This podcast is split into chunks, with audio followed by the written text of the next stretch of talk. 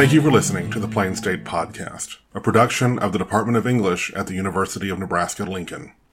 This special episode was produced by the Nebraska Writing Project. You are listening to NWP Radio, a production of the National Writing Project. This podcast episode was produced by the Nebraska Writing Project and made possible with a grant from the National Writing Project National Parks Service Partnership, supporting place-based learning and collaboration between National Writing Project sites and our nation's national parks.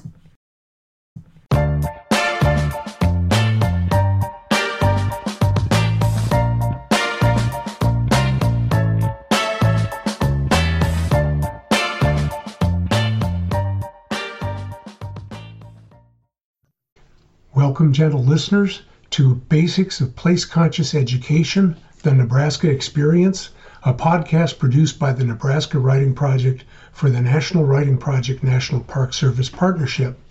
I'm Dr. Robert Brooke, the director of the Nebraska Writing Project. In the next 40 minutes, I hope to guide you through the big elements of place conscious education as we've explored it in Nebraska. I'll first locate our work with place conscious education in a brief history of the major programs we've developed here in Nebraska. Second, I'll explain a few of the guiding principles of place conscious education as they've emerged for us. And third, I'll dive into some of the select examples of place conscious education classroom projects for rural, urban, and suburban settings that Nebraska Writing Project teachers have developed.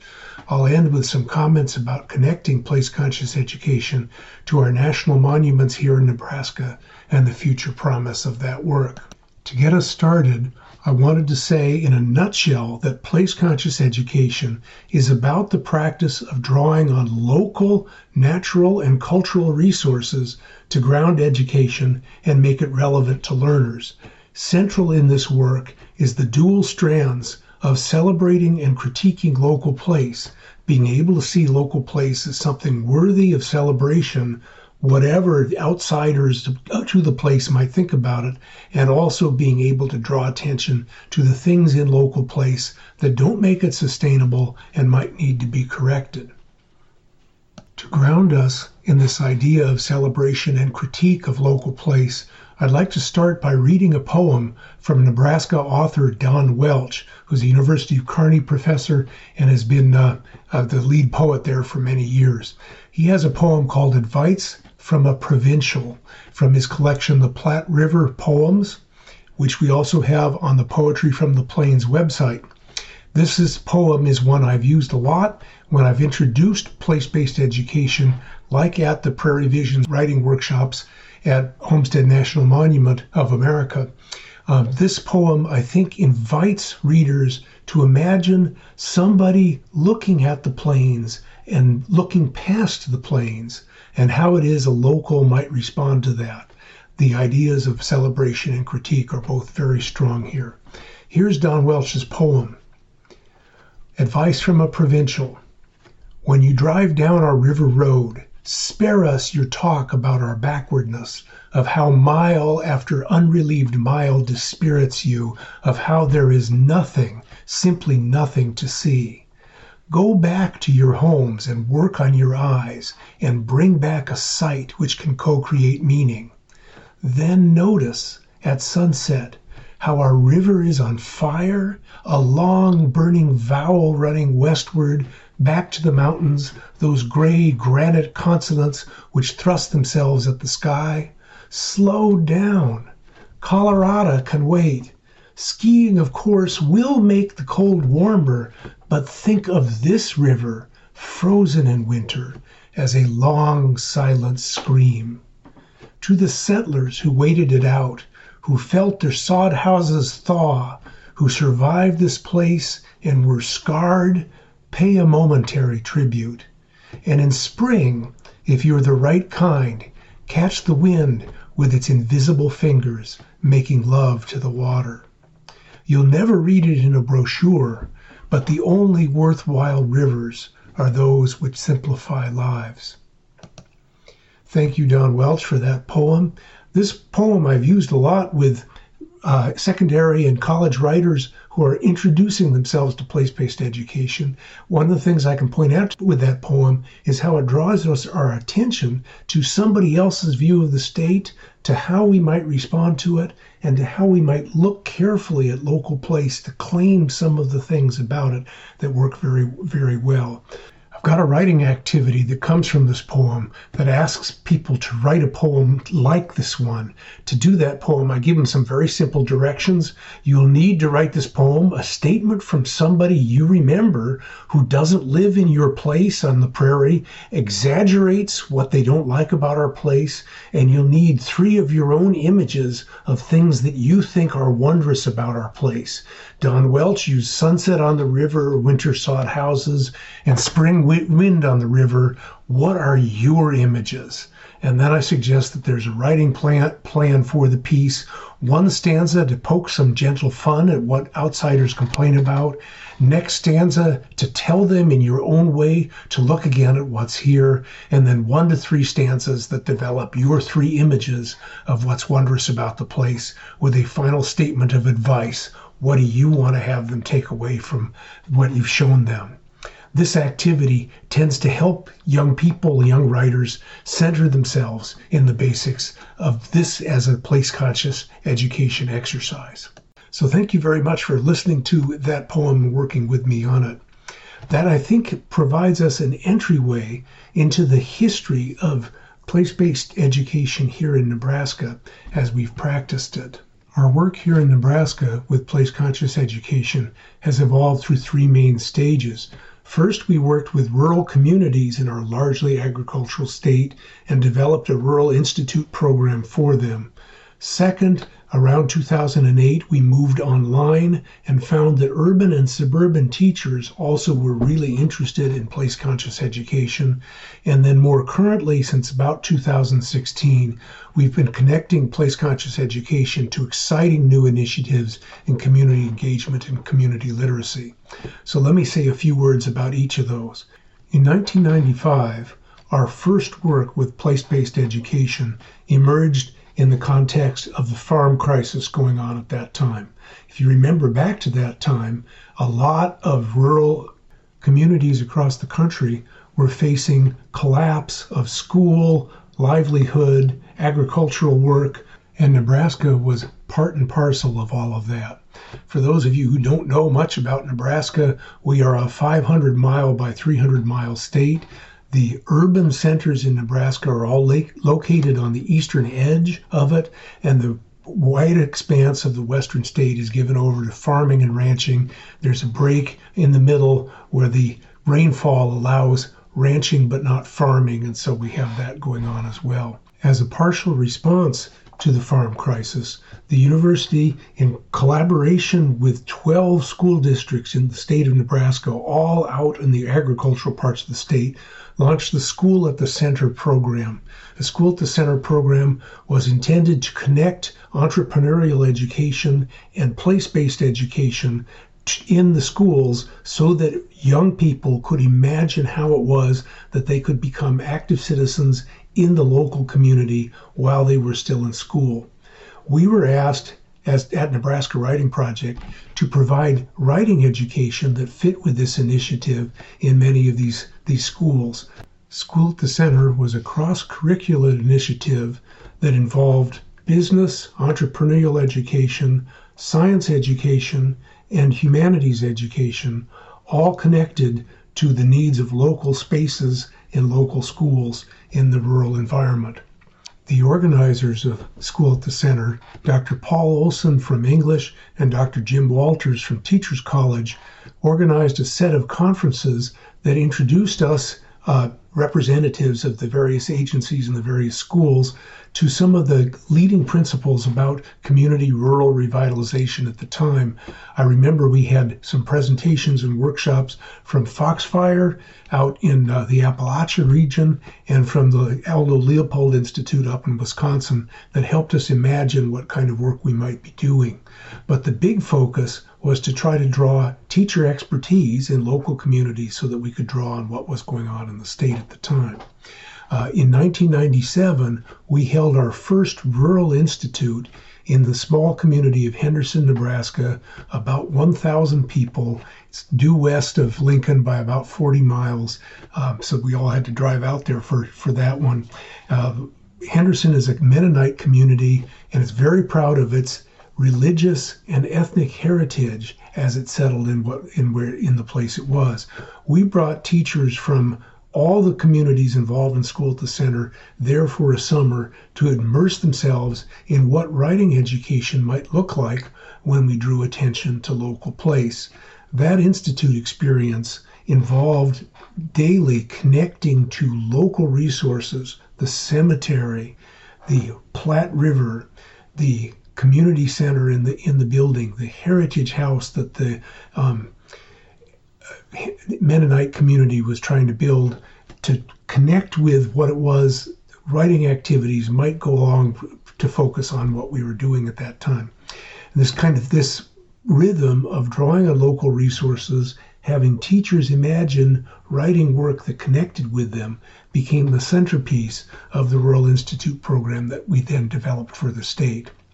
Between 1997 and 2007, we were able to get funding from various school districts and good places like the Nebraska Humanities Council to offer 19 different rural institutes across the state.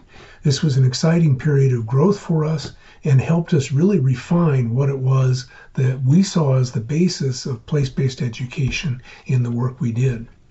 Also, starting in around 1997, we got involved in the National Writing Project's Rural Voices Country Schools program, where we joined seven other states across the, the country who also were put together teams of educators, about 80 ed- educators per state, that were interested in, in developing a high quality rural education focusing on the needs of rural places. Uh, out of our collaboration with the Rural Voices Country School team, our team here in Nebraska imagined the, the need and the activity of a book about uh, rural education. And that one became our 2003 book, Rural Voices Place Conscious Education and the Teaching of Writing, which features a number of place based programs that school teachers did in the various communities they were involved in. The second stage of our work with place based education in Nebraska started around 2008. By this time, the Rural Voices Country School program and School at the Center had both ceased functioning, and we were finding ourselves needing new ways of connecting with the state as a whole. In 2008, we were given the opportunity to turn the Rural Institute program, which we had successfully run in 19 different communities, to an online program. So I worked with a team of experienced writing project leaders for the Rural Institutes to turn this into an online seminar. The first year of that seminar was jointly taught by me, Kathy English from Aurora, Nebraska, and Sharon Bishop from Henderson, Nebraska, and we had 27 different people involved in that. We've been able to offer that course every two years from that point forward with an average enrollment of about 20 teachers. The big surprise for us with the online version of the Rural Institute was that it ceased to be rural at all. Though we had imagined that course as being a place where rural teachers across the state might come to the university in an online way to connect, what we found was that lots of other teachers were also interested in place based education that came from primarily the urban and suburban centers of the region. These teachers brought with them a whole new set of issues about doing place based education, and we began to see that the model of rural education that we developed didn't really apply to the new settings. So we began to look around to find other ways of doing place based education to make it work. This line of inquiry soon became our suburban place conscious education group, a group of about 10 teachers that studied what it was that they could do in the suburban environment and also did some deep study of geography in the state to figure out what the geographical patterns are and how they affected learning. That group ended up producing our second place conscious book, Writing Suburban Citizenship, Place Conscious Education, and the Conundrum of Suburbia, which came out in 2015 from Syracuse University Press. Our third initiative really is ongoing right now, and this started in 2016 here at Nebraska uh, with the attempt to connect what it was we're doing with place conscious education with new work in community engagement and community literacy that is going on in the in the country. We have become involved in two programs that are doing this kind of work right now. The first is the Husker Writers program, which seeks to connect pairs of teachers and their students at university and secondary levels doing some kind of work in the community around what we call public engagement or public rhetoric. A lot of those students and teacher pairs I have worked with the local Civic Nebraska organization to connect on legislative issues that are currently being debated in the state legislature and do a kind of civics education for young people as they merge and figure out what's going on with their communities. My colleague, Dr. Rachel Shaw, has brought that program to Nebraska, and we're very glad to have it. The second current program going on is our partnership with the National Park Service. Here in the state, we have three now active sites with the National Park Service. We're working with the Agate Fossil Beds National Monument, Homestead National Monument of America, and the Niobrara Scenic River. Each of those cases, we're bringing good programs that are already existing to explore local place into place based education that connects with the student work in the schools. So that's the sort of progression of material that we move through here in the state, out of which our experience comes. Let me now turn to explaining some of the principles behind place based education. In the second part of the podcast, I want to explain four different principles that we think really generate place based education here in Nebraska. The four principles are first, active citizenship as contrasted to migratory education. Second, David Sobel's three legged stool that blends education, community vitality, and environmental quality. Third, Paul Theobald's concept of starting local and spiraling out to national and international concerns. And fourth, Wendell Berry's concept of watershed and commonwealth as the essential features of place. So that's where we want to go in this section. Our first big concept is active citizens as opposed to migratory education. This one we think really grounds the whole experience of place based education because it focuses on what the overall purpose of education is. We live in a country where, for good or ill, the primary model of education is migratory in nature. We, as individual students, gather some skills through our education, which supposedly can take us on a career path anywhere. Peter Kilborn, in his wonderful book, Next Stop Reloville, points out that the average career trajectory for the white collar worker is to migrate systematically and relocate because of taking on different jobs and different positions within one's company. The role that one has is to become migratory at the whim of the company that one works for, often for a set of personal gains that are very important to you as an individual. Um, this, of course, is a modern version of the same migratory impulse that Wallace Stegner wrote about back in the 1940s when he was writing his major work. We started our Rural Voices book with a quote from uh, Wallace Stegner's Sense of Place, which I think is worth uh, reminding everybody of now. Stegner, back at that time, wrote this. He said, Migratoriness has its dangers. I know about this. I was born on wheels among just such a family.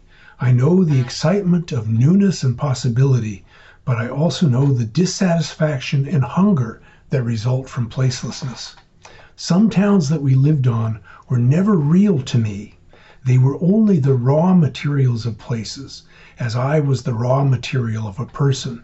Neither place nor I had a chance of being anything unless we could live together for a while Okay, Wallace Stegner wrote that a, a, fair time ago, and that was part of his overall approach to the uh, nature of the American West, which in his best book he called The Big Rock Candy Mountain, that imagined place where we could go out into the West and draw on natural resources and somehow make a living, which we then would leave uh, in the shattered remains of that environment and go back home to our area in the east where we came from. He was very aware of the exploitive nature of migratoriness and the way it was grafted into the American West uh, situation. From the place conscious point of view, American education actually feeds into this critique that Stegner has about the exploitative nature of the version of the vision of the American West that we have.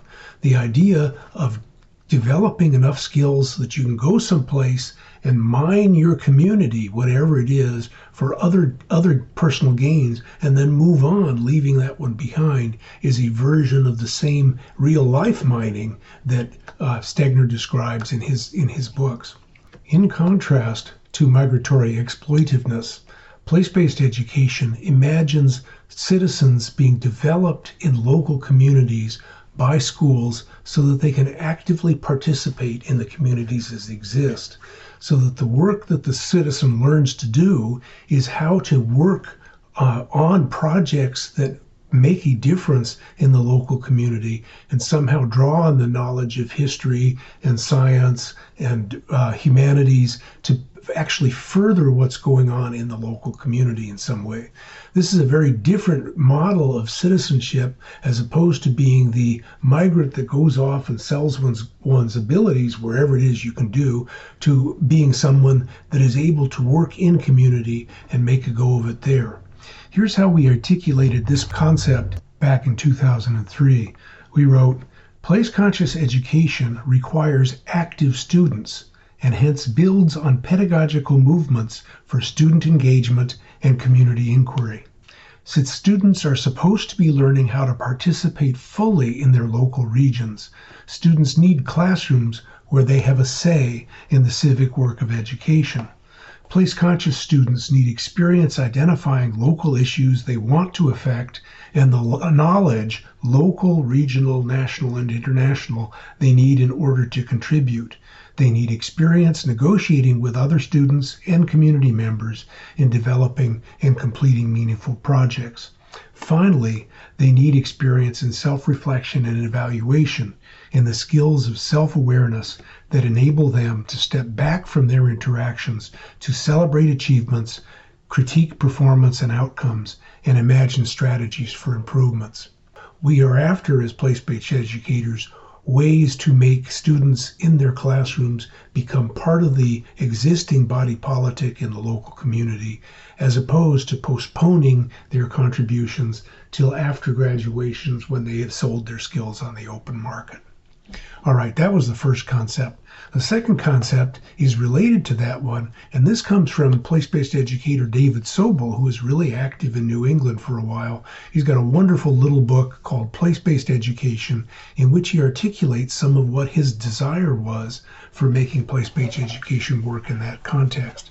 His core concept is of the three legged stool that generates uh, a successful and vital community. Sobel's core insight was that school itself can't really generate a vital and sustainable community, but is part of what the project is. Here's how he described the overall force of his three legged stool. While we all started out thinking that our focus was on school improvement and academic achievement, we've come to realize that our focus is equally on creating vital communities and preserving the quality of the environment. We are now aware that there is a dynamic tension between these three elements, and that together they form a three legged stool that will not stand if any one of the legs is missing. Try to improve the school without actively engaging the community, and your efforts won't garner the budget support and the human capital necessary for success emphasize community development without the involvement of the school, and you won't have the youthful energy that makes projects work. build thriving economies with little concern for the environment, and you'll find businesses have trouble attracting workers because people aren't willing to raise children amidst deteriorated air and water. Okay, Sobel's idea back in 2004 when he wrote this one was to recognize that when we change our vision from school as a place that uh, focuses only on individuals that move forward into the, the competitive market of academic success later on, and instead change it to focusing on how it is school might teach children of various ages to contribute to their communities and make their communities better and thriving and better able to, to work in the future, all of a sudden you need to start paying attention to what's going on in those communities. The nature of the community itself and the nature of the environment that surrounds it is certainly something that's part of that as well. This has been an ongoing uh, idea for us here in Nebraska because we often find that part of the work that we do with our students is to ask them to go out in the community and connect with their elders in it and find out what the issues are that the elders in the community are facing. And those are the things which really drive education in a way that works well. This idea of starting with issues in the local community is actually our third major concept for place based education. It comes from Paul Theobald's wonderful book, Teaching the Commons, which is now several decades old. Uh, Paul Theobald was the dean up at Wayne State College and has been around the country doing a various of other kinds of things, but he's primarily a social studies teacher his concept in a nutshell is that you can start local and spiral out to connect to national and international and regional ideas, all of which make the education worthwhile. For us educators, the challenge is to find something local that we can spin out to connect with whatever is in our district curriculum. For example, if you want to study water issues and pH balances in the science class, like we did in Henderson, Nebraska, you might start by taking the, the students out in fourth grade to take some water samples from the local lake and then show them how to take a pH sample from that lake and then see about how that stacks up against the uh, desirable health efficiency of the water that goes on.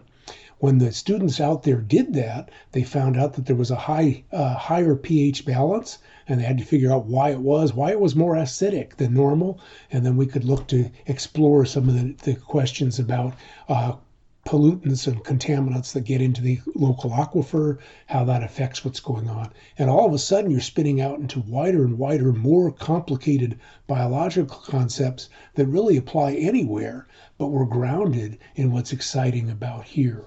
Paul Theobald's challenge for us, thus, is to find those local connections that generate student interest and generate connection to local place and all of a sudden make the learning of bigger concepts and more international and national material somehow more interesting because they're tied directly to the local. That's our third concept behind place based education. Our fourth concept comes from Wendell Berry's short essay Watershed and Commonwealth, in which he describes those two concepts as naming the two sets of interrelationships that generate living in any given place. In a way, then, Berry gives us a shorthand for looking at the content that might generate place based education watershed for Berry, that's an example of having the river system that your community is located on and why how it connects to stuff upstream that comes from the mountains and downstream that goes into the Gulf of Mexico, say. Um, that idea is to look at the inter, interconnected regional features that make the environment work in that given place. Commonwealth is the same idea, except it's related to one's cultural history and the regional cultural history of the place. So it might involve the sequence of native tribes and uh, Spanish takeover in the American West, and then the American take the American colonies take over from the Spanish of what was going on there. So you have this layered uh, vision of of uh, culture that surrounds the given place that you're in. Um, so, anyway, the idea is to look at those kind of regional forces, cultural and natural, that shape what it is you're doing. In uh, writing Suburban Citizenship, we made a point of uh, dividing up the projects that our teachers used in suburban settings between those that were focused on ecology in some wider sense or watershed projects and those that were focused on commonwealth in some wider sense like cultural history and some version of that. A quick example of them was the uh, project in the watershed section from, from jeff lacey's class where the students adopted the local park and tried to get a deep description of what was going on in the local park throughout the seasons of the year. And that led to the creation of a green club at his school. Versus on the Commonwealth side, my colleague Bernice Olivas's project that looked at what the Native American presence is in the city of Lincoln and how it was we might draw on that to an understanding of the issues of colonization and uh, settler colonialism and how it is that those things affect us when we are able to see what's what's actually here in the community that exists. For both watershed and commonwealth, Wendell Berry leaves us with a recasting of the golden rule for behavior, which I think applies here. He says that we should think of ourselves not saying, Do unto others as we wish you would do unto us, but instead saying, Do unto those downstream as you wish those upstream would do to you. Again, a way of recasting the relationships that you are seeing yourself in relationship as you move through time and space and culture with other people involved. Those are the four concepts for place based education as we experience them and use them here in Nebraska. Thank you very much for your kind attention as we work through them. In this last section of this podcast, I wanted to turn from some of the theoretical concepts about place conscious education to some examples of what place conscious education looks like. One example is the Henderson Bradshaw School Consolidation Project that our uh, teacher leader Sharon Bishop led in about 2011. At that time, her school in Henderson was being forced to consolidate with Bradshaw, the community just down the road, about three, four miles, because of declining student enrollment in the elementary and secondary schools. And they needed to find a way of joining together to share resources. This was a controversial issue in their community, and Sharon's sophomore class decided to figure out what was what was behind that and what they could do about it. So in her, the course of that semester, her students went out into both communities, Henderson and Bradshaw, and located as many community elders who were still around from the time that the schools had last consolidated in the area, which is about 50 years ago. In the, the consolidation about 50 years ago, what happened was a lot of one room schools and two room schools had consolidated into the standard uh, education project at the public schools in Henderson and Bradshaw uh, collapsing what was at the time a number of church related schools and family related schools into some bigger organisms.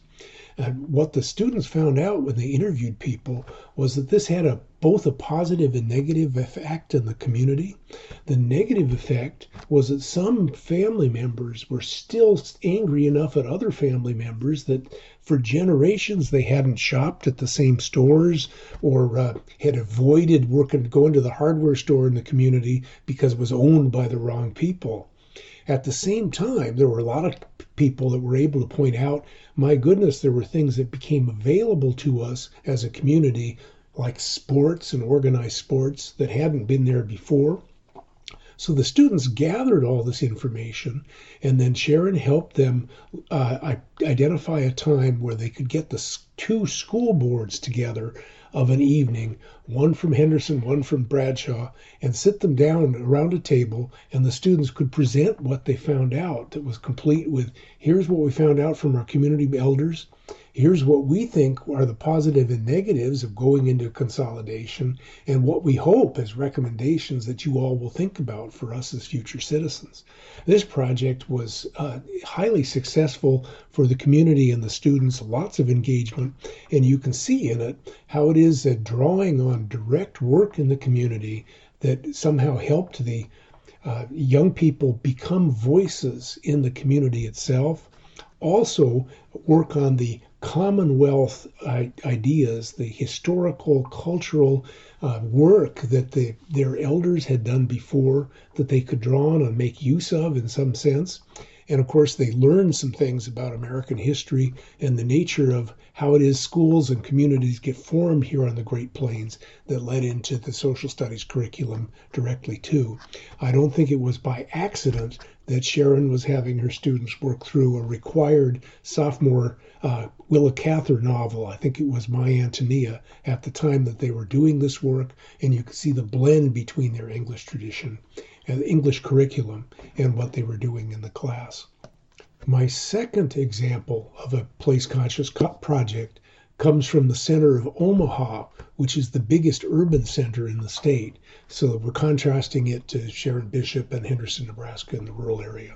This project was grandly named the Urban Justice League, clearly picking up on the comic book uh, Justice League of America idea but it was a, a, connection between three schools in the city that offered select students a chance to go beyond the curriculum and study some of the justice issues that, are rampant in Omaha as a whole. Omaha South, Omaha West Side, and Ralston Community Schools, led by Dan Boster, Jeff Grinvalds, and Ferial Pearson, all uh, offered an after school program for students that wanted to join in, where we'd look at justice issues. The students in that class uh, started with an examination of Malcolm X, who, as everybody knows, was born in Omaha, but then moved on to student identified justice issues which were going on in the community as a whole. The three teachers sponsored a weekly uh, get together with pizza and of movie that the students chose, and then the students did some of their own writing and slam poetry. And it ended with an event at the Kaneko Center, the community center uh, run by artist John Joan Kaneko in the city of Omaha, where the students led a a uh, uh, public reading of their work in relation to the issues that were going on at the time. We, th- we found that this project filtered back into the school's regular curriculum because the uh, 20, 25 students that have been involved in this project tended to come back into the classrooms that the three teachers were running and have it articulate ideas that resonated with the with the uh, literature that they were reading at the time. So that I think was another very ex- exciting example. And you can see again that one has involves starting local and spiraling out, connecting with student interest, and connecting with real issues in the community that's that spread out from it and involving a student product that comes up that can be shared with the community as a whole. These benefits of place conscious education seem to me to ground why it is that the National Park Service partnership with the National Writing Project is so important in the potential of having connections made between the historical and ecological features of the national parks in whatever region and the local writing pedagogy that can go on at the time.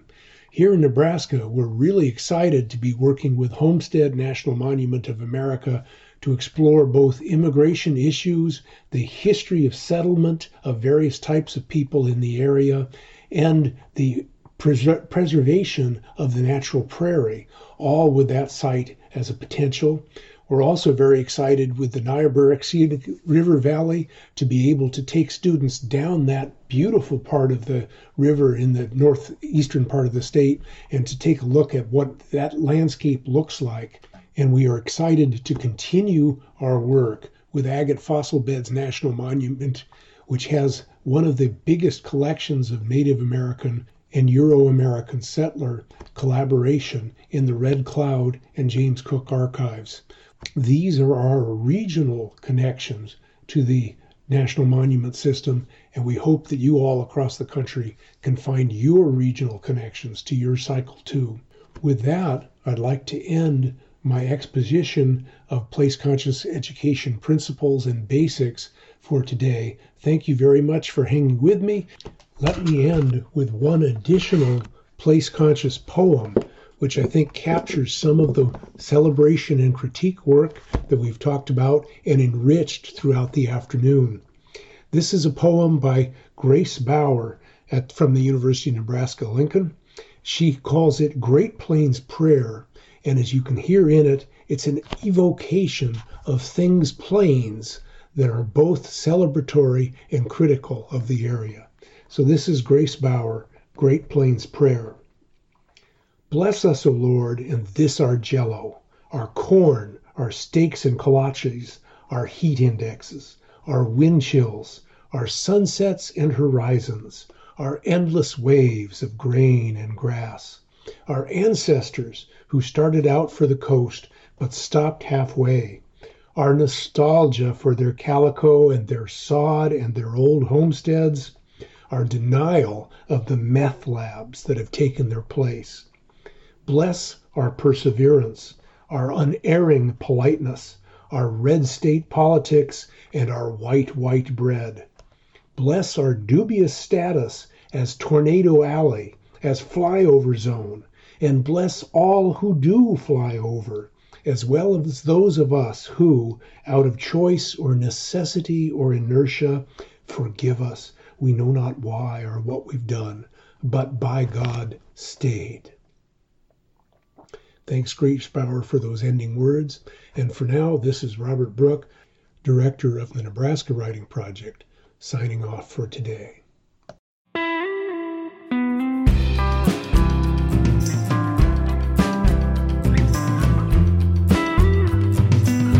Plain State is produced by Robert Lipscomb. Post production by Stephen Ramsey. Music by Shadows on a River. On behalf of the Department of English at the University of Nebraska Lincoln, thank you for listening to the Plain State Podcast. Tagline forthcoming.